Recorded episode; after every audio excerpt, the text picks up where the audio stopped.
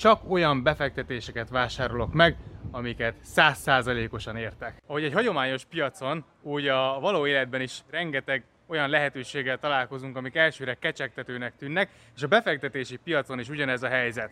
De nagyon fontos megérteni, hogy a befektetési döntéseink azok óriási súlyúak az életünket nézve. Konkrétan, ha jó befektetési döntéseket hozunk, és kellően nagy a megtakarítási arányunk, akkor megvásárolhatjuk a befektetéseinkkel a szabadságunkat. Ahogy egy hagyományos piacon, úgy a befektetési piacon is rengeteg dolgot próbálnak meg eladni nekünk, nagyon sok ajánlattal találkozunk, de csak kevés van, ami igazán jó. Márpedig ahhoz, hogy megkülönböztessük a közepesen jókat vagy rosszakat, az igazán jó befektetésektől, ahhoz bizony értenünk kell ahhoz, hogy mit veszünk. Az életünk során nem muszáj nagyon sok befektetési döntést hozni, de az fontos, hogy amit meghozunk, az tényleg jó legyen. És egy lakásnál is például egy lakás lehet ugyanaz a lakás, lehet egy bizonyos áron nagyon jó befektetés, még egy másik áron nagyon rossz befektetés. De csak akkor fogjuk tudni megmondani a különbséget, hogyha pontosan tudjuk, hogy mennyit is ér az a lakás.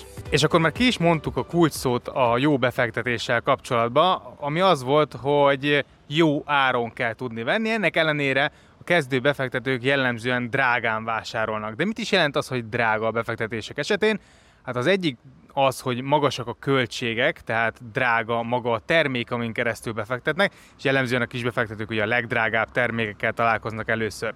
A másik, hogy drágán veszünk, az azt jelentheti, hogy az magas árfolyamon veszünk, tehát amikor maga az eszköz drága, például azokat a részvényeket vásárolják előszeretettől ugye kisbefektetők, amiknek éppen nagyon megugrott az árfolyama, mert éppen most valamilyen divat vagy hype van ezek közül, körül a részvények vagy befektetések körül. Én is egyébként a legelejéről kezdtem, én is nagyon sok mindent megszívtam, ugye annó én pénzügyi tanácsadóként, ingyenes független pénzügyi tanácsadóként dolgoztam, akiknek ugye az a feladatuk, hogy méreg drága életbiztosításokat, befektetéses életbiztosításokat értékesítsenek. Erről már többször beszéltem, hogy ezek gyakorlatilag a legrosszabb befektetési termékek. Mégis a legtöbben ezt választják, mert jön egy tanácsadó, aki magas jutalékért cserébe rábeszél minket ezekre a termékekre. Ezek a legdrágábbak, általában rossz befektetési alapokat tartalmaznak, abból is a legdrágábbakat választják ki az ügyfelek, így nem csoda, hogy csalódás a vége.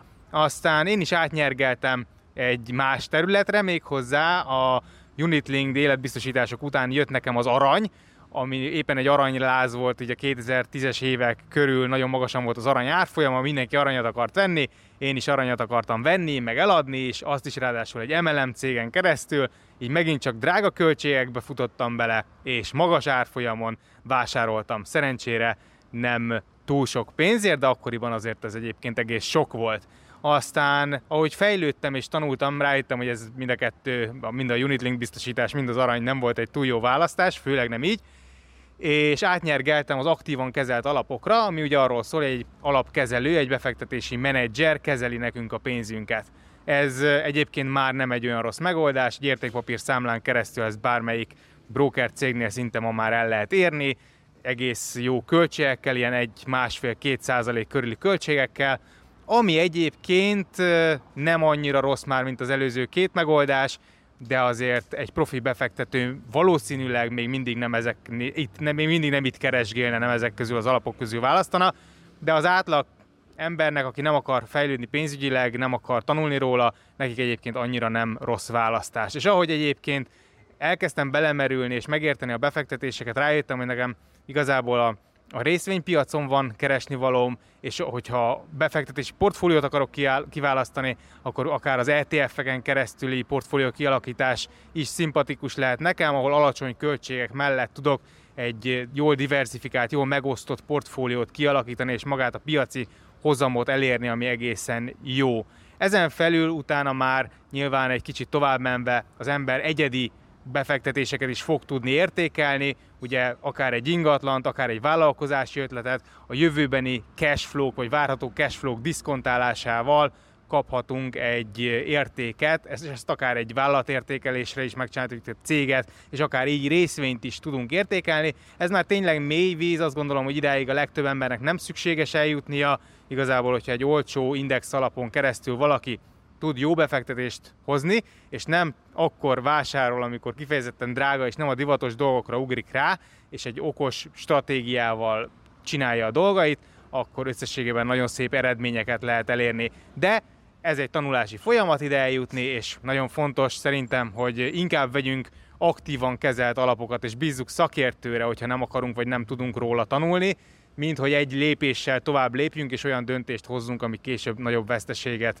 jelent. A befektetési piacon nagyon könnyű pénzt veszíteni, és hát Warren Buffett első számú szabálya, hogy ne veszíts pénzt.